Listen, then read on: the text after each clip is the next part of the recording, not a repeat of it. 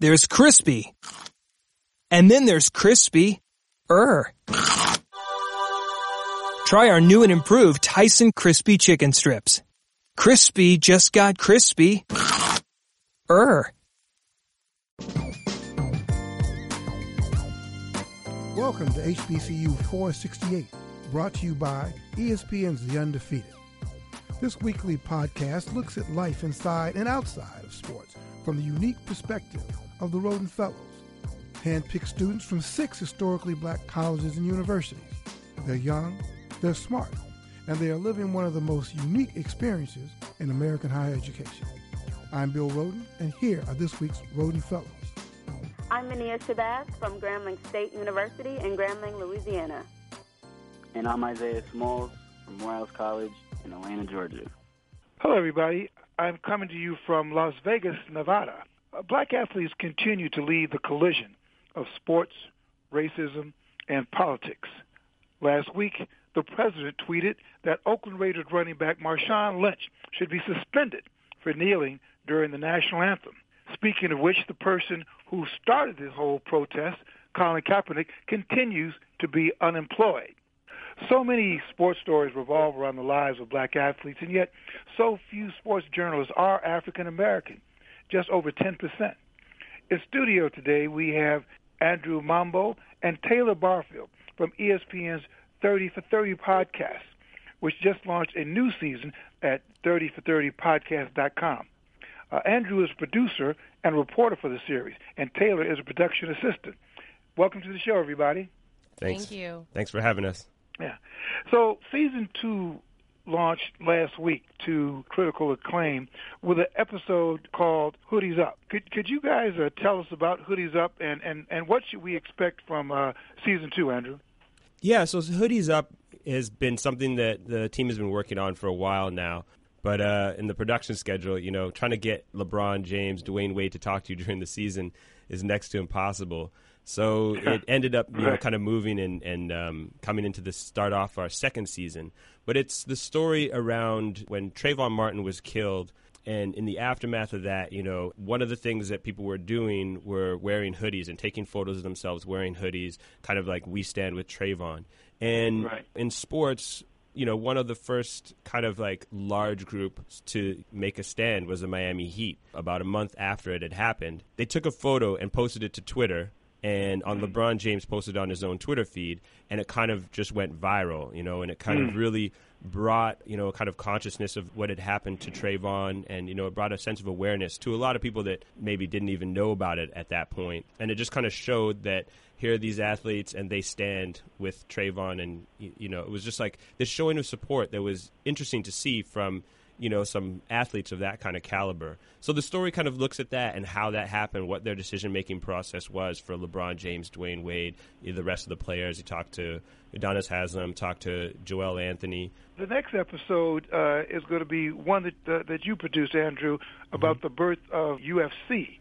I want to play a clip. This clip describes the discussion between uh, the fighter and the organizers about what the rules should be in um, UFC. Let's listen. okay, we're going to talk about the rules. And I says, and I raised my hand. I says, I got a T-shirt that you gave me that says there are no rules. So why are we talking about rules? I said, you can go ahead and do anything you want headbutts, elbow hits, anything you want to do, you can do. The only two restrictions we had no biting and no eye gouging. Everybody agrees on those.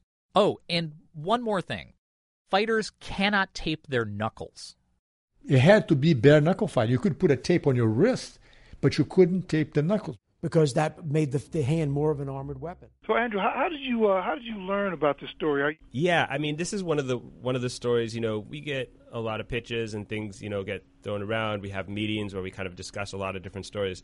And this is one when, and I just said, "Huh, I, I remember it." You know, I, I remember kind of the, the beginning, those first UFCs, and I, I remember how different they were compared to what UFC is now. So, you know, I rose my hand. I was like, I'm gonna, I'm willing to dig into that one and kind of see what you know is in that story and what's there. So I, I'm here in Las Vegas. Uh, what what impact did the McGregor Mayweather fight have uh, on, UFC? Funny story. I was actually reporting this story out when the McGregor Mayweather fight happened, and the reporter on the story, Chris Berube, and I had traveled out to Phoenix to interview one of the fighters from the original one named uh, Zane Frazier, and we watched Yeah. the fight with him.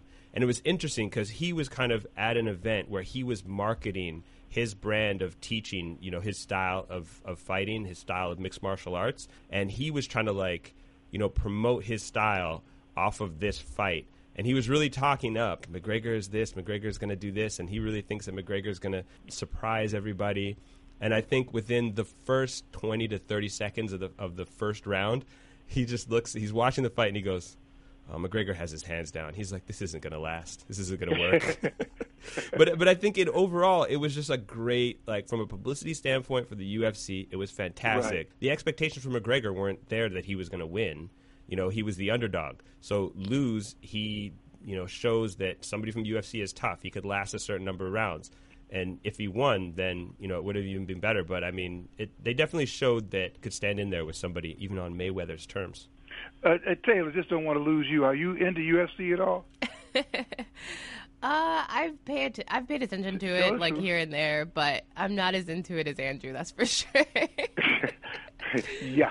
Hey, hey, hey, hey listen. Uh, you, you had mentioned Zane Frazier. Um, ESPN reported that there are quite a few black fighters, but none have really become household names. Uh, Frazier, who was uh, Stevie Wonder's bodyguard, is the only brother that I know of.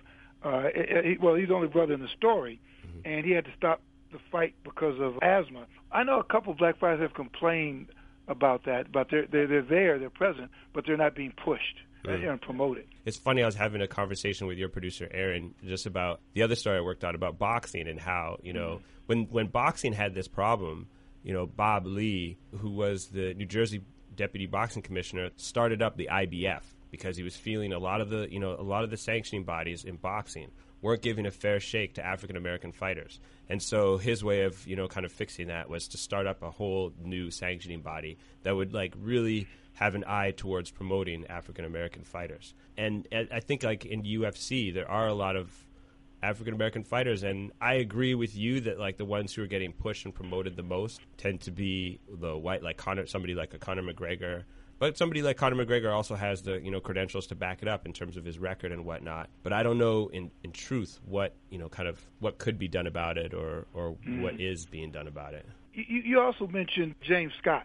Uh, uh, really, a, a sensational piece you did. Uh, you, you produced and hosted uh, an episode last season called "The Fighter Inside" about James Scott, who rose in the boxing ranks while he was in prison.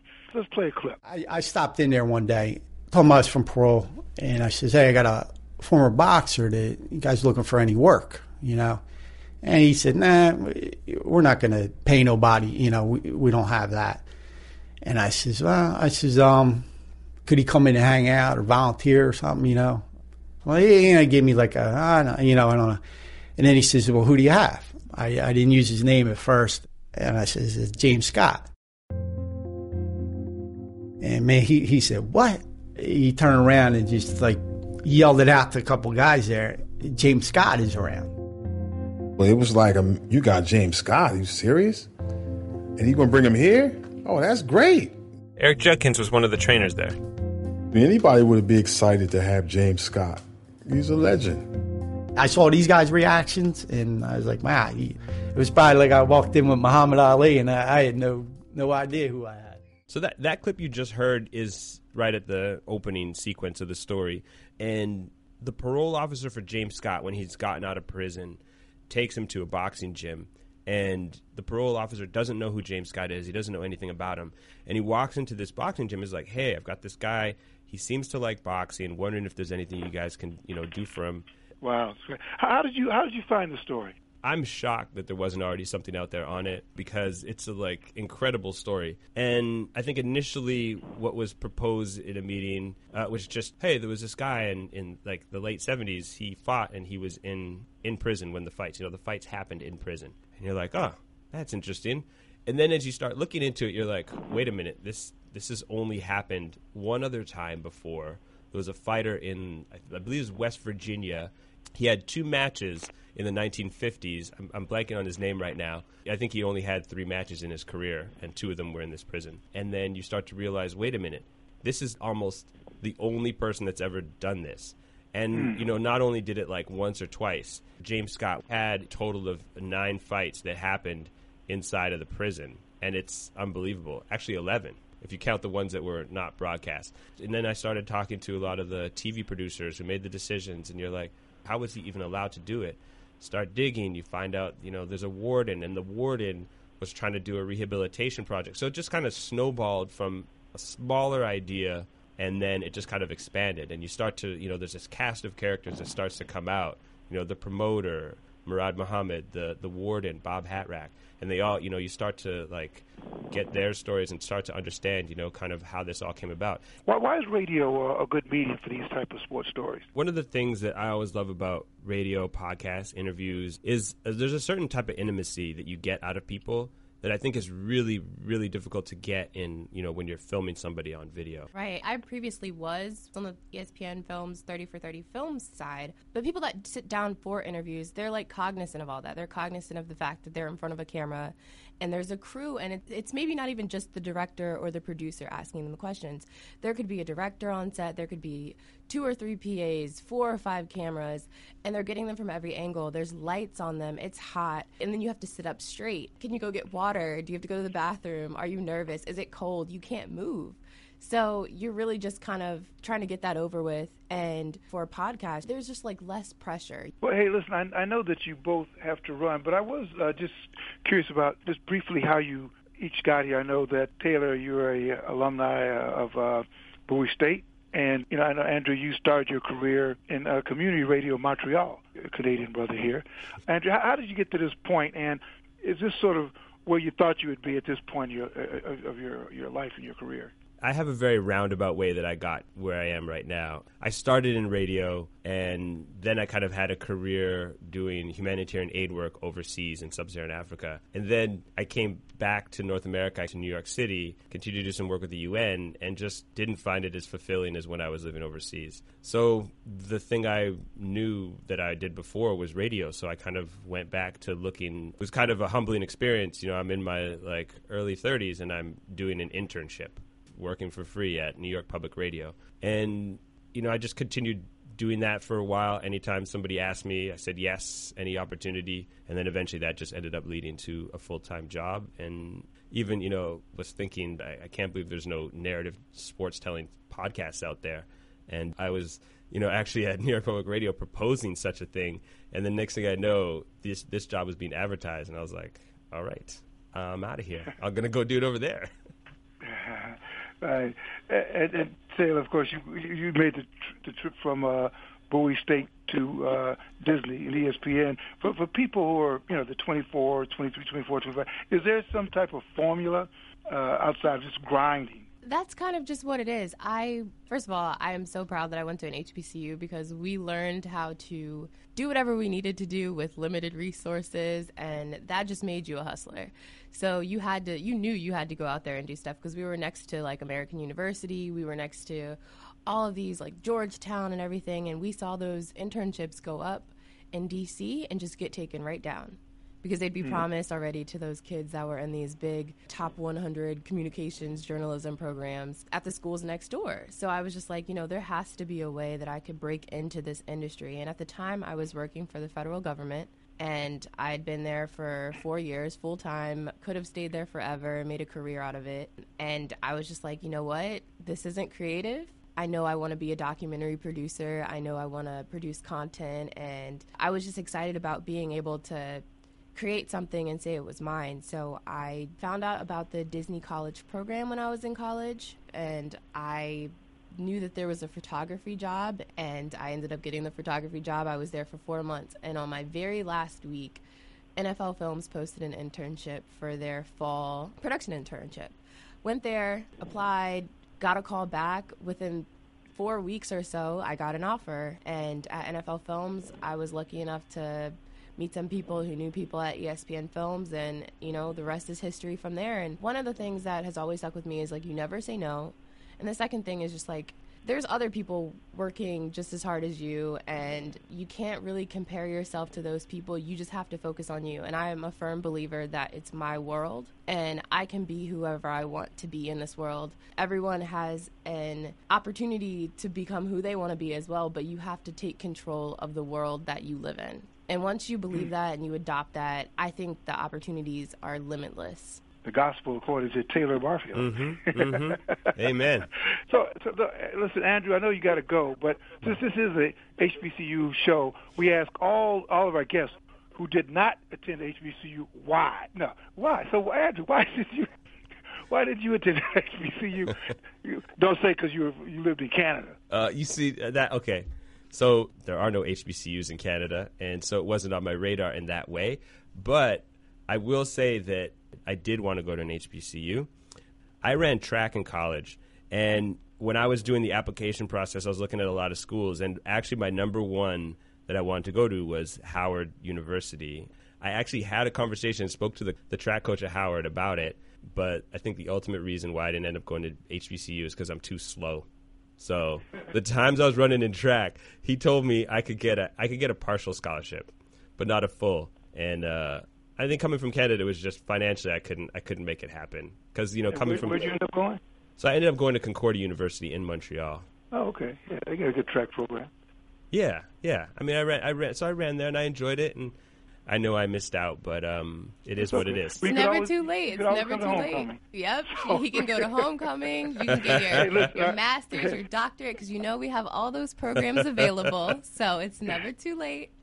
I'm going to go get my PhD at Howard. There That's you the next go.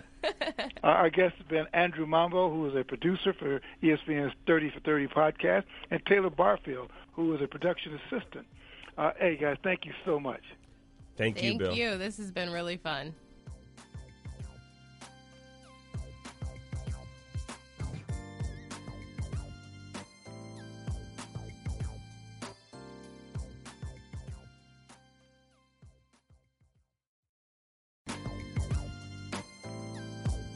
If you're just now tuning in, you're listening to HBCU 468, the Rhoden Fellows podcast. I'm Bill Rhoden, and I'm here with my co-hosts Mania Shabazz of Grambling and Isaiah Smalls from Morehouse.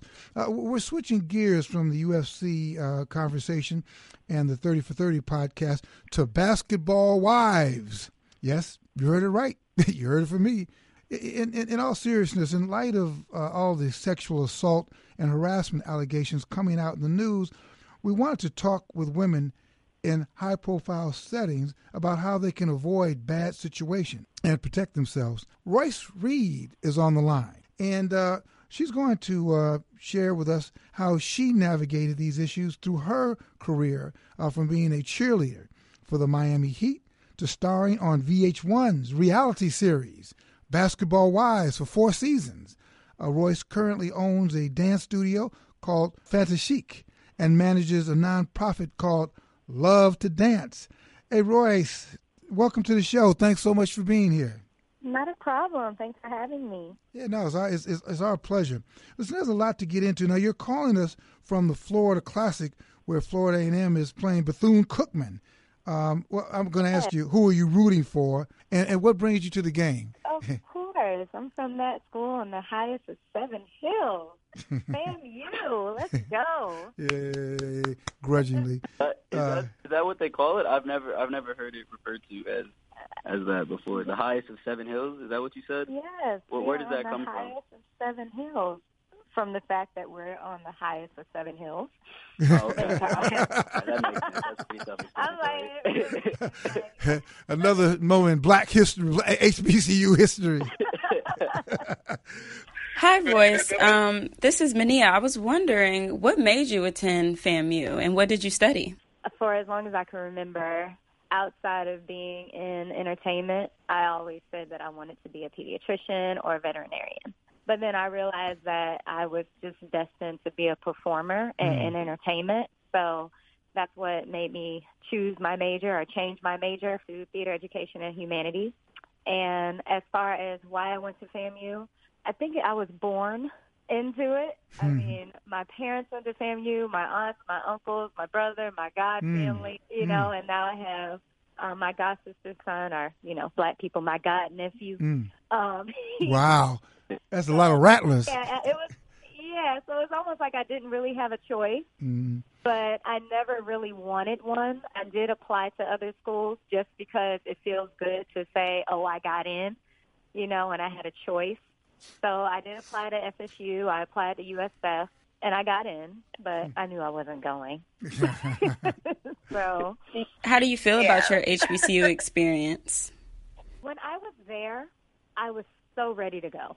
So, So you mean you were ready to graduate, or you were ready? I was ready to graduate. I was ready to leave FAMU Mm. because one thing that I think people fail to really just admit is being at an HBCU. When you're there, you don't really realize what they're teaching you because you go through so much, Mm. and just dealing with us it's a lot, and it was a culture shock for me.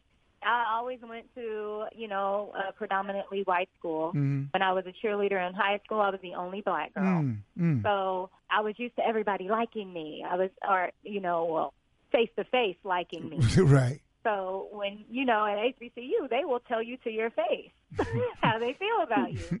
And then with your teachers, you know, my black teachers that I had throughout school, they always cared. Mm. And at FAM, they cared too, but it was almost like they cared to the point where like they were your other parents Mm. that you just didn't know you had.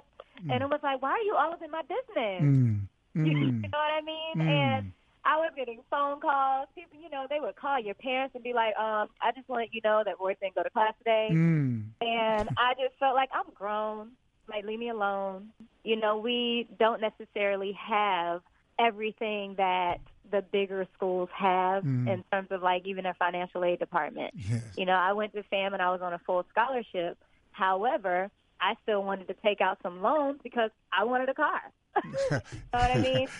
so when you have to go to certain departments and the line is like two hours long, and then you you know, you know you might go up to someone that's just not having a good day that day, Mhm. it just becomes a lot. Mhm. This is Mania from Grambling. I wanted to um, talk about the show that you were on, you know, Basketball Wives. I wanted to know how did you find the show and what made you decide to leave? The show actually found me um, when I was cheering. well, I don't want to say it like that, but it did. I cheered for the Magic for two years before I did the Heat. People seem to like forget that. Hmm. When I did the Heat, it was after I had met Shaunie. So when I came to Miami, we were always cool. And she couldn't stand anybody else on the squad, but she hmm. liked me hmm. because I was always respectful and they knew that I wasn't trying to be with anybody's husband. Mm. Dwight and I had dated prior to that, and she mm. knew that as well. So we had gotten pretty tight, and a man named Tom Huffman, he had the show idea, and he reached out to Shaunie about it. And she was like, "Oh, it sounds like a great idea. I think I know some girls or some mm. young ladies." And she reached out to me. And this was after you know I danced or whatever, and I had braids on. And she was like, "Is this something that you would be interested?" in? And I said, "Sure." So that's where it all started. And from there, you know, the show got picked up. And it was actually picked up by seven different stations, and they decided to go with VH1. Right. You I know just what I mean? yeah, I just So- always thinking about when um you know like how real reality shows actually are cuz me watching, you know, as a just a bystander and an audience member, I just wondered, you know, how real it is. So it was about 80 to 85% real for me. And I'd say like the other, you know, 15, 20% that wasn't were the situations wherein, you know, they're like, Royce, we need you to call this person up and say that you want to talk about what just happened. Hmm. I'm that type of person. I really don't care. If I'm like off you, I'm off you. So I'm not going to just pick up the phone and be like, Evelyn, we need to talk. And you just try to throw a glass at my head. I definitely It's not gonna noticed you down like definitely distanced yourself um, as the seasons went on from all the girls, and I remember you would just be hanging Yeah. out with a certain. hmm So I can definitely see that. Yeah, I decided to leave because I felt like they were going down the route of just being ratchet. I didn't feel like they were really trying to show who we were and our businesses. You know, they just started steering clear of that and just about drama. And with everything that I was trying to do, and I'm being, a, you know, I'm a mother, and then I have, you know, Fanta Chic I'm sitting here preaching to these girls about, you know, self-awareness and respect and confidence. And then here I am on this show being a hypocrite. Mm. So I just always felt like I was contradicting myself. And I'm like, am I going to continue doing a show for a check or am I going to leave for respect? So I Mhm. decided to leave. Mm. And I think it's definitely one of the best decisions that I made. You know, Tammy has definitely reached out to me and asked if I would, you know, come and do another season or at least like make a cameo. And I always say, well, are they going to show Fantaschic? Mm. and they dance like at a program or something. You know, I'm always throwing that in there because Mm. that's my life. Mm. And a lot of these girls, once the show is over, they don't have anything. Mm. Wow. How did that show affect your relationship with Dwight? Dwight and I actually were going to do the show together. Mm. And right before we started filming, he decided to back out. And that's when that whole thing where people are talking about this whole gag order and all this stuff, that's not what it is. I just agreed not to talk about him. Mm-hmm. And, you know, I still wanted Braylon to be on the show, but he was against it. That kind of bothered me because I didn't want people to see me in a different aspect mm-hmm. and me being a mom. But, you know, he didn't go for it, so it is what it is. But Dwight and I are just very up and down, and right now we are very down. I don't like for my son to be hurt. I don't like broken promises, and I don't like back and forth. If you're going to be there, be there. If you're not, then just disappear. You know, and I try not to speak negatively about him, but I refuse to lie to Braylon as well. So Uh, kind of switching gears a little bit. You mentioned that uh, you didn't like the direction that the show was going in, and that's you know why you decided to let leave. Do you think that's a problem in the media in terms of how they portray black women? the stigma that black women have already is that we're difficult, we're loud and angry and ignorant. And when you're watching a show like that, what would make someone feel different? You know, initially the way that we were we were told the show was going to be was supposed to be uplifting and showing like, you know, what we're doing and that we're not just in someone's shadow. And that's why I fell in love with it. After the fourth season, I was over it because I saw that it was a lie. And now when I hear about it, because I don't watch it anymore, when I hear about somebody running after someone or punching someone in the face and some of it happening in another country, it's embarrassing. When I mm. look at shows like Love and Hip Hop, you know, for some people, it's just entertainment. I get it. I'm not going to lie and say I never watch them because I do. But it doesn't make us look good. And you can just But, see this um, pattern of in all reality shows involved, like Love and Hip Hop, Wags, of just it's arguing and fighting, and you know these people are they're mothers, so when they grow up and they have to watch that, you know, I and I also wanted to ask, you know. Why isn't anyone married on the show and it's called Basketball Wives? I just always wondered that because I know Jennifer, she got divorced and Great question. You know, I asked the same thing. They wanted to play off of the Real Housewives franchise, so that's why they went with that. So it's false advertisement. Yes, because I remember there was a point on the show where no one was married because you know Shaunie's divorced and Jennifer got divorced and Evelyn wasn't with Ocho Cinco, so you know. Mm-hmm. And Ocho Cinco is football. Exactly.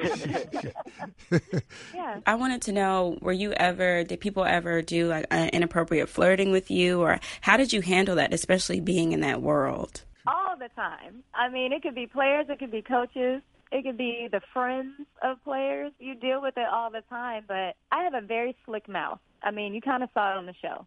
I don't really Yeah. bite my tongue. so, um I'm a either you love me or you don't type person. So, you know, I had a very high profile player try to talk for me for over a year. And I, to this day, have the messages saved hmm. just in case I need them ever, you know. And you know, he was he was married, hmm. kids, hmm. everything. But I'm like, what you won't do is ever say that I pursued you or that I did something because I did not. And when I never fell for his antics, he called me the B word. He said, Who am I to turn him down? Do I know who he is? You know, stuff like that. And I'll never be anything. Like, I got all of that. And I was like, Okay. you know, because it's Right. it, it, it's kind of like that whole a high school thing where a dude's trying to talk to you and you don't talk to them. So they fake you ain't all that anyway. Mm, right. Kind of like that. In terms of like how you mentor uh, these girls at Fantaschic, what type of advice do you give them on how to deal with, especially those that are going to college? What type of advice do you give them in terms of how to navigate uh, difficult situations or deal with sexual harassment or sexism?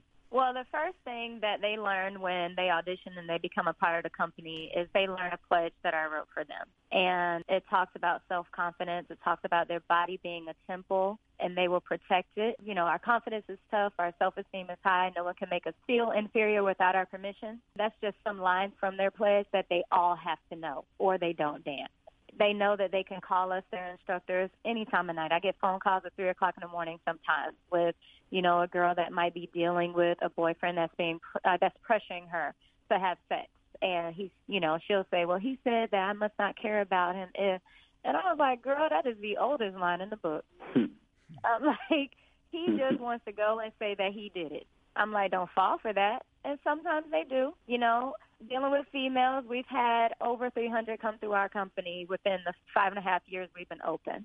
So I can't say that we haven't lost some to pregnancy or some to just the wrong way of life. But the majority, I will say like over 95%, have gone off to school, are on they're on their path to do that. They're dancing in the real world and not on a pole. Mm. They're you know, very driven and they have to keep a C plus grade average in order to stay in our company anyway. Do you think more sexual assault and rape um, is more prevalent in the entertainment industry or, you know, are you surprised about all the allegations that are coming out now and what are your thoughts? I don't think that is more prevalent now. I just think that social media can either be your best friend or your worst enemy. You know, back in the day we didn't have Instagram or, you know, Facebook and all that stuff I mean, when I was in school, we had Black Planet. You know what I'm saying? And then it was MySpace. Mm. But you didn't have all these outlets like TMZ and Radar Online and all that, the media takeout, the shade room. You know, you didn't have all these outlets where you can just, you know, privately message someone and get this story out or say something. You didn't have these camera phones mm. or, you know, these other devices where you can actually record something and take pictures for proof. Mm. So I think it was so hard 20 plus years ago because you're going up against these high profile people and it can be very intimidating. You know, I mean, even for me, just having a child mm. and going through the drama with, you know, Dwight. Mm. Like, people fall in love with images, which is a snapshot of who a person really is. So when someone else is trying to, you know, not necessarily assassinate that character or come at that person, they have so many fans that the person who is actually the victim ends up being victimized again. Mm. Mm. So they end up being quiet. So my my advice, and I tell my girls this too: keep everything documented. Write it down. If you ended up reporting it, who did you report it to? Make sure you have that person's badge number if it was a cop. Mm. Write a diary. Mm. You know what I mean? And then also on the flip side, I say this to them too. If at that moment you were okay with it, don't then come back a few months or a year later and regret it and then try and say something. You know, that's regret. Mm. But that's not harassment. Well, hey, hey, Royce, well, this has really been a, a great conversation. I know you've got to run, but thank you so much uh, for coming on the show. Our guest has been uh, Royce Reed. She's the uh, former cheerleader for the Miami Heat, a former star at VH1's reality series Basketball Wives, and uh, she currently owns a dance studio called Fantaschic, and she manages a nonprofit called Love to Dance. Royce, thank you. This has really been fantastic, but thank you so much. Fam you all day. Yeah, yeah, right. Okay, there we go. Okay, thanks so much, Royce. And before we close out, we'll leave you with some thoughts to consider. Those who tuned in to last week's matchup between the Sixers and Lakers witnessed history courtesy of Joel Embiid. According to ESPN, Embiid became the first player to ever put up over 45 points, 15 rebounds, 7 assists, and 7 blocks since the NBA started recording rejections in the 1973-74 season. His monster performance overshadowed that of his Aussie teammate Ben Simmons, who fell just one rebound short of a triple double. As I sat at home watching the game, I almost shed a tear. It had been four years since I first saw Together We Rebuild plastered across a billboard in Philly. I remembered my dismay at the time. I remembered questioning the front office multiple times. I even remembered Instagram post from 2014 in which I begged the basketball gods to let either Wiggins or Jabari slip to the third pick in the draft. And please don't even get me started on the injuries. While I could have done without the 45 point blowouts, sub 20 win seasons, and 28 game losing streaks, it was not in vain. For the first time in a while, I'm happy to be a Sixers fan, and I hope the city of Philadelphia is happy too. Thanks for listening to HBCU 468, the Rhoden Fellows podcast. This show is produced by Aaron Mathewson. Tony Chow and Martin Onebu are in the control room. Special thanks to David Cummings. Get all of the HBCU 468 podcasts as well as All Day. What are those? And Morning Roast by subscribing to The Undefeated on the Listen tab of the ESPN app. Join us next week for another HBCU podcast, and don't forget to make The Undefeated your go to site for a soulful look at sports and entertainment. Have a great week, everybody.